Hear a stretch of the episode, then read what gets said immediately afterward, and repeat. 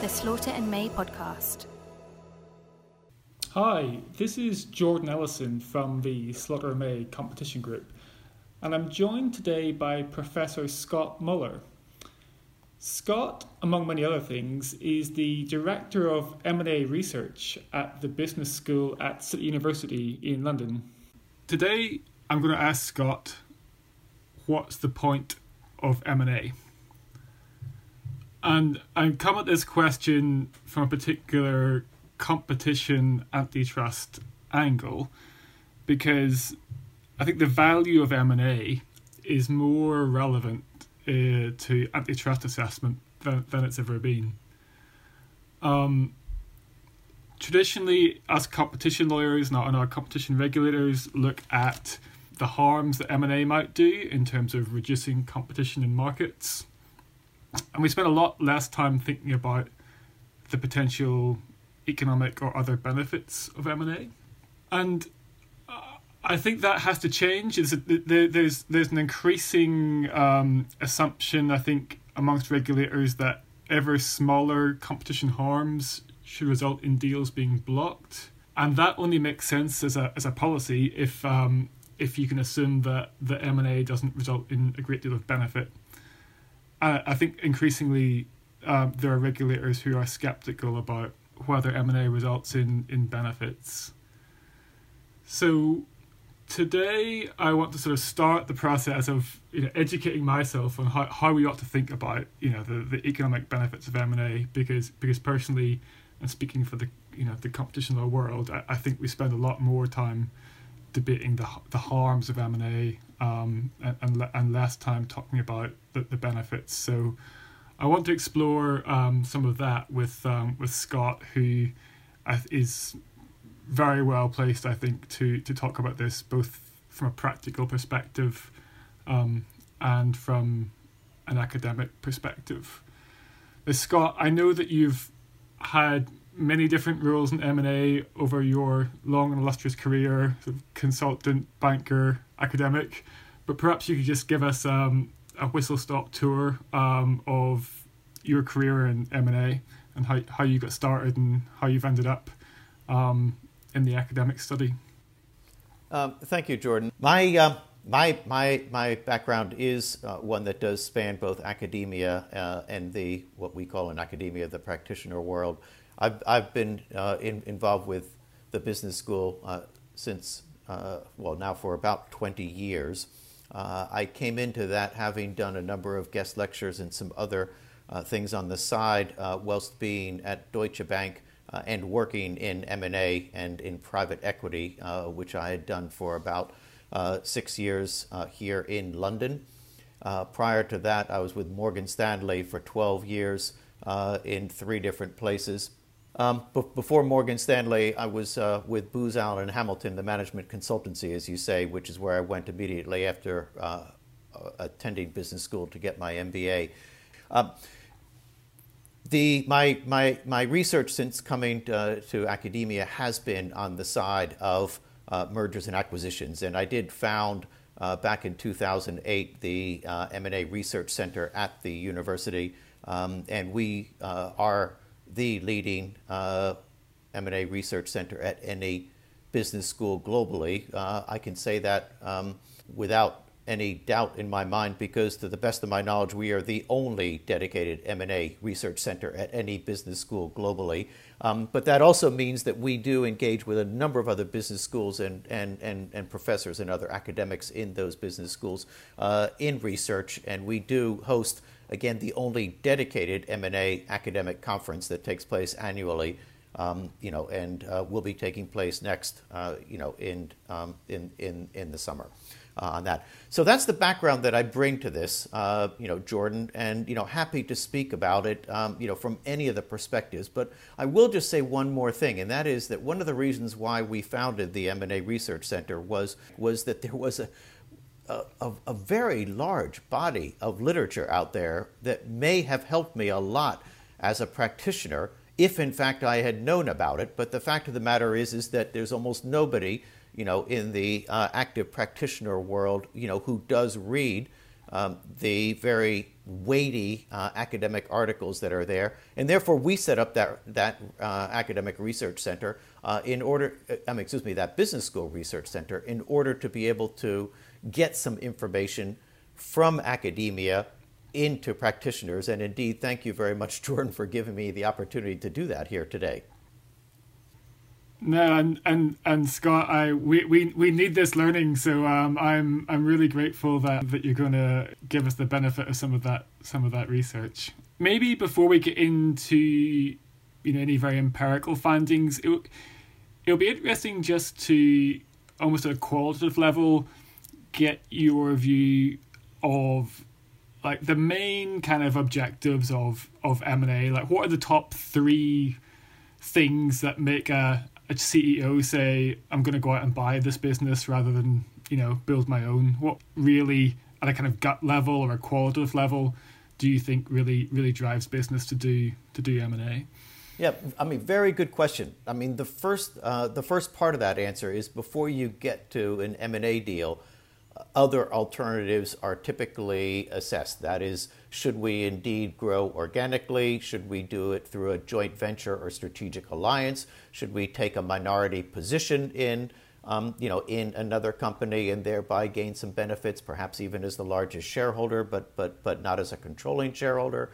Um, uh, so there, there are other alternatives to doing an M&A deal, and any uh, strategic assessment should have uh, very carefully assess those, uh, you know, prior to coming to the decision of doing an M&A deal. And indeed, M&A is not necessarily uh, a bimodal decision. Should I do an M&A deal or should I not do an M&A deal?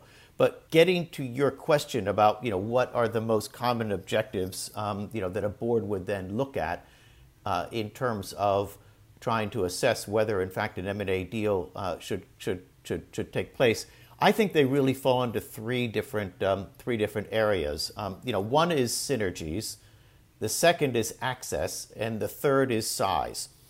And let me just briefly mention what I mean by each of those. Um, synergies, people think uh, most often about expense synergies, you know, and that is the ability once you put two companies together uh, to take out of the newly combined organization uh, what would then end up being excess expenses. It may be that you don't need two plants and you could close down one of the manufacturing plants. You certainly come into the deal having had two CEOs, two heads of IT, two heads of sales, you know, uh, two of you know anyone in the C-suite. You probably don't need two of those.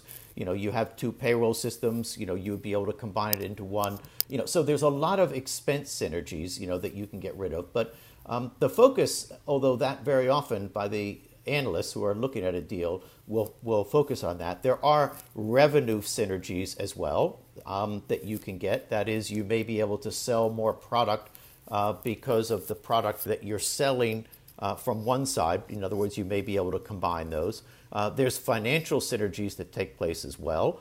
Um, those financial synergies being the fact that larger organizations tend to have a better credit rating, all other factors being equal, than small organizations, and therefore you may be able to get the kind of financial synergies of, for example, and it's not the only um, example that I could give, you know, of having a higher credit rating, therefore paying less on the debt and the interest that you're going to be uh, paying on that uh, on that debt.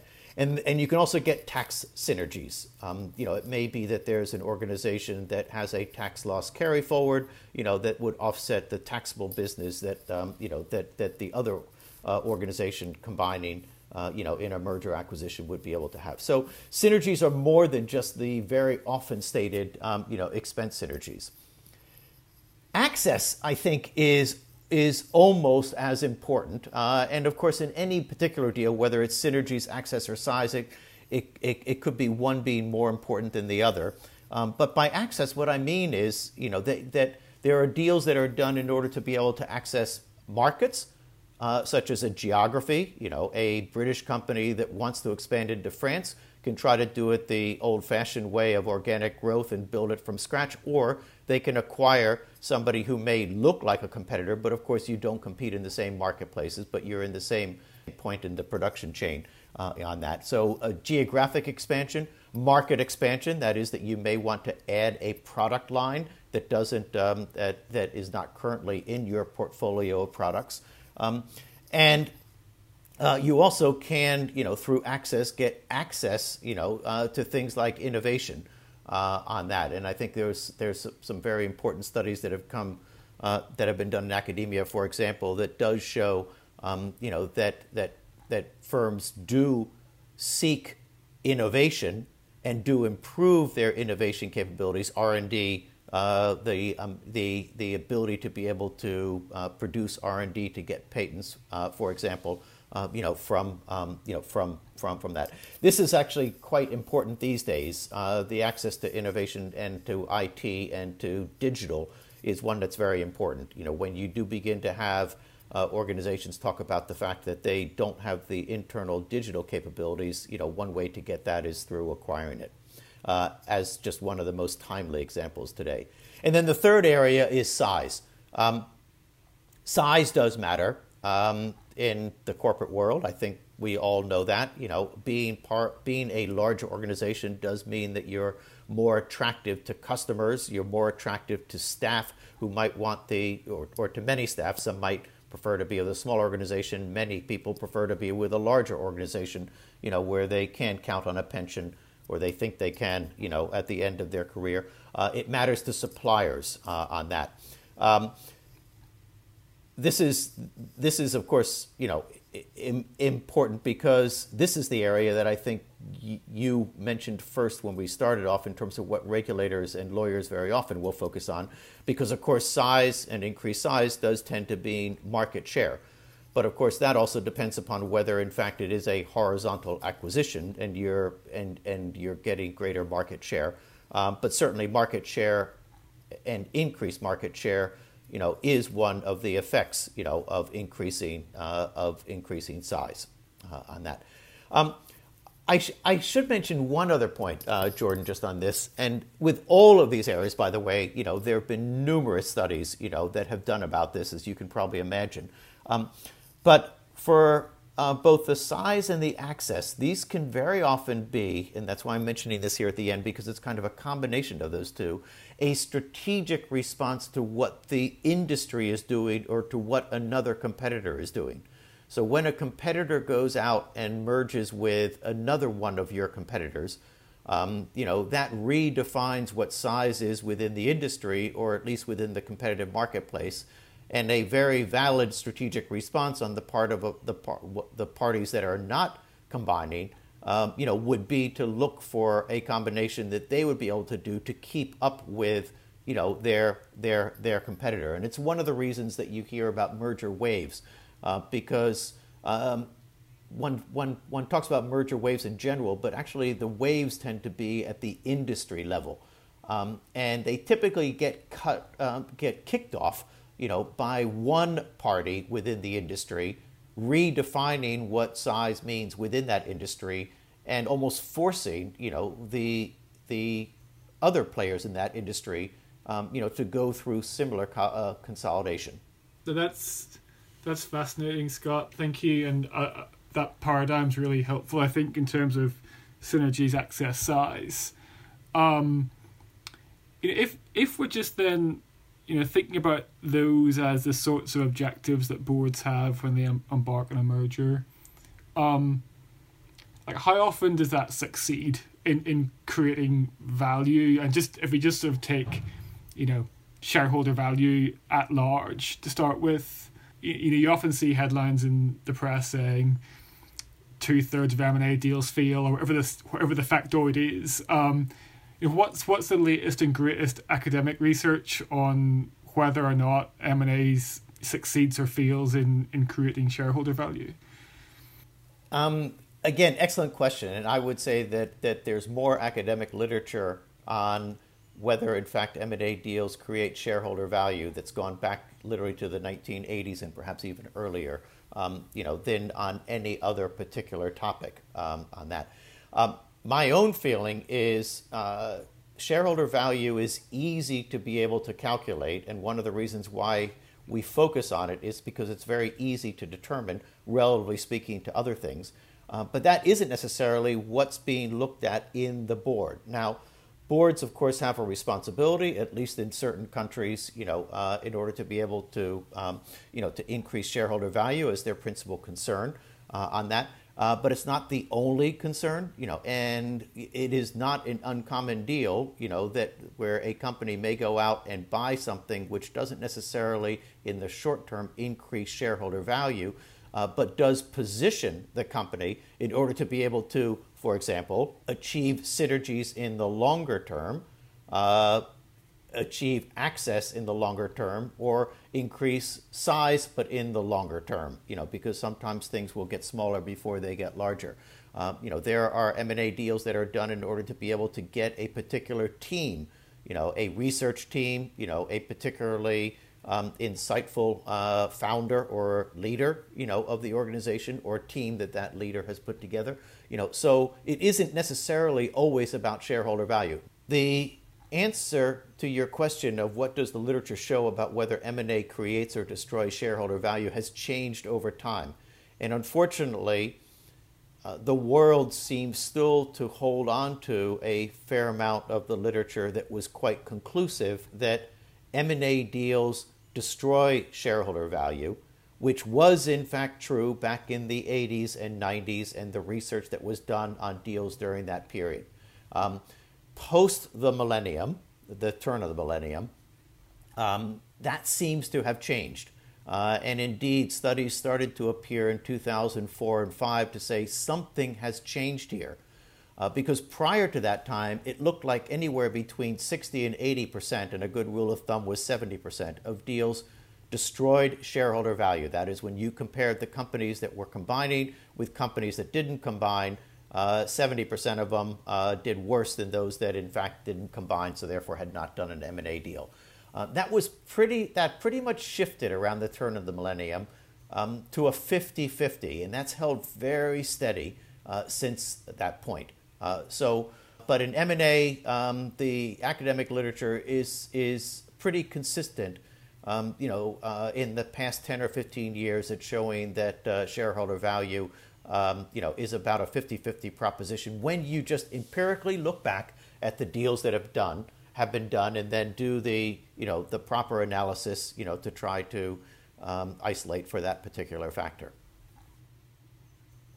Competition regulators um, will say that you know shareholder value could mask a whole bunch of different effects, which could be good for consumers or bad for consumers. So um, if a deal results in less competition, higher prices, more market power, there may be a bunch of shareholder value there for the lucky shareholder and the monopolist, but a bunch of harm to consumers, and therefore a kind of antitrust bad deal. Um, but the shareholder value might exist um, for reasons that are actually totally good for consumers. So if the combination allows you to get rid of a lot of variable costs or the combination unlocks you know an operational synergy or a cleverer way of doing things, a cheaper way of doing things, you know that that that could be good for shareholders and good for consumers. So it would be interesting, you know, to get your take on what the literature says on you know where M&A does create value, you know, what what tend to be the levers that are creating that value one of the things that um, you know that that uh, drives that um, is whether, in fact, the deal is what's called a horizontal deal, you know, versus a vertical deal, versus a conglomerate deal. And you know, just very quickly on those, although I think people should be pretty familiar with those terms. You know, a horizontal deal would be buying uh, a, a company that is in the same point in the production chain that you are. Uh, it wouldn't necessarily be a direct competitor, as I say, my earlier example of somebody buying a competitor in, I mean, buying a company in France that does the same thing that you do in the UK, um, you know, wouldn't change the market share in either France or the UK, um, except to the degree that over time, perhaps that company would be better able, you know, uh, to increase its market share organically than at that point in time. But the one thing that a horizontal deal does allow is is it allows management on both sides of the company, you know, to be able to understand what the other side is doing. And if I can again go back to uh, my point about um, about deal success and that things seem to change around the turn of the millennium, uh, those of us who have been operating in the industry um, found, in trying to look back at what changed, you know, said what really has happened during that period is that there's been more of a focus in the, you know, in the M&A industry, so to speak, um, on post-deal integration rather than just getting the deal done.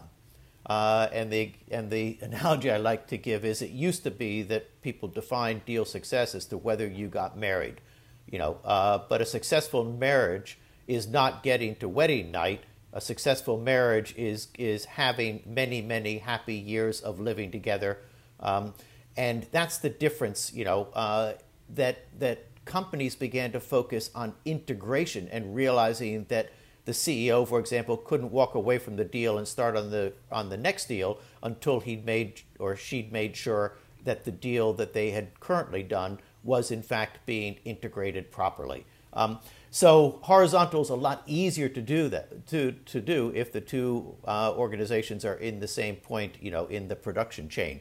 A vertical deal, of course, is one where you buy a buy a customer or where you buy a supplier, um, and again, you tend to know the industry and in the relative scale of things, you know, a vertical deal is not as good as a horizontal deal. Although again, within industries, you may, you know, understand them very well. You may even have employees who have worked in the other, um, you know, in, in the other company at one point in time. But the conglomerate deals are the ones that tend to be least successful. Uh, and the world does go through waves of, of conglomerate mergers.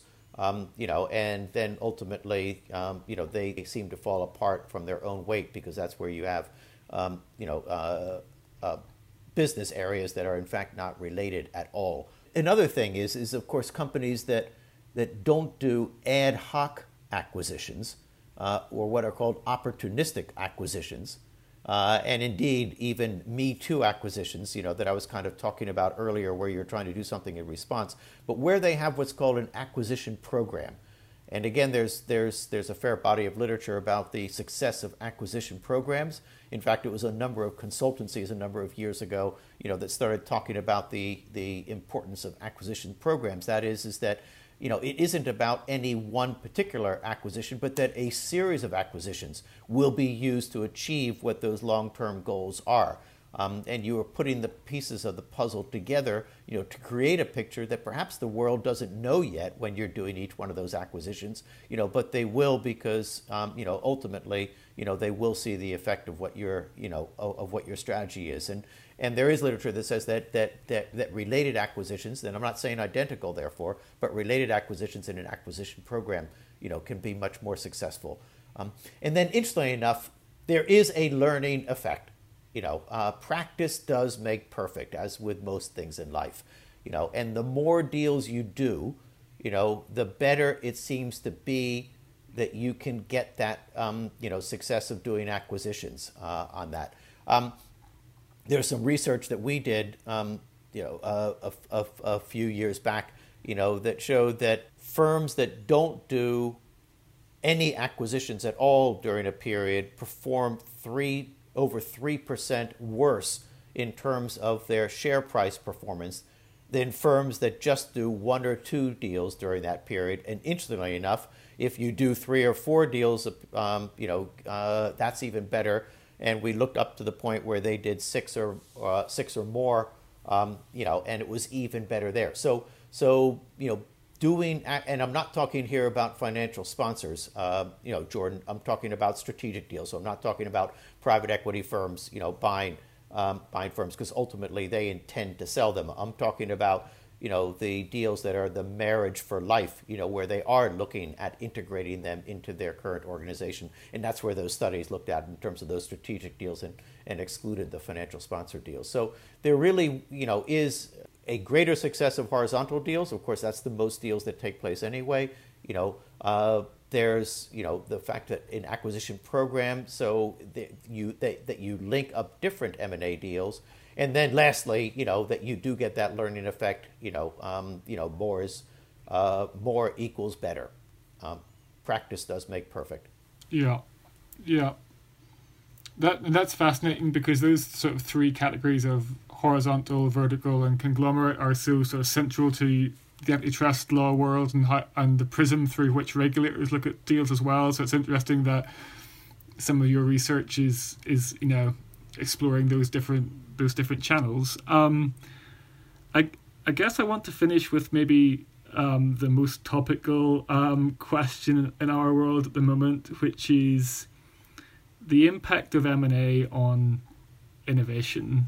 Traditionally, there's been a, a a view that, particularly in say a vertical deal or a conglomerate deal, um, there's no loss of direct competition between the parties. They're not direct competitors, and often you're trying to plug together different parts of a supply chain or an ecosystem, uh, and that's going to unlock an ability to do something more efficiently or smarter than it was than it was done before.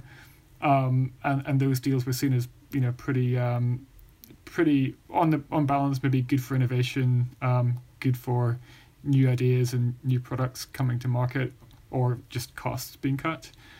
Um, I think this an, there's an increasing counter view in the competition law world that actually deals are on balance potentially bad for innovation. That um, whether it's a vertical deal or a horizontal deal, just things that reduce competitive tension, um, things that make the big guy bigger, sort of take the wolf from the door, and therefore the, the, the impetus to innovation gets less. And I know that this is an area where in our world we're kind of at the level of counter assertions, but I know in your world there's been some actual research into this. So I'd be interested just to hear how far the research has gotten on the relationship between M&A activity in an industry or a sector and levels of innovation or levels of R and D or um, that that kind of thing. Um, just you know how far that's gotten as a study and what the what the results are in terms of any relationship there, you know, positive or negative. Yeah, in in excellent question, and I will just say one that you alerted me to. So I've actually got an article sitting here in front of me um, which uh, has in the abstract uh, the final comment uh, that says, we conclude that synergies obtained from combining innovation capabilities are important drivers of acquisitions. Um, and I can say, therefore, you know, that there is a body of literature um, and some seminal studies, you know, that have looked at innovation in relation um, uh, to mergers and acquisitions. Uh, they tend to look at R&D activity and the number of patents, you know, that are applied for and awarded.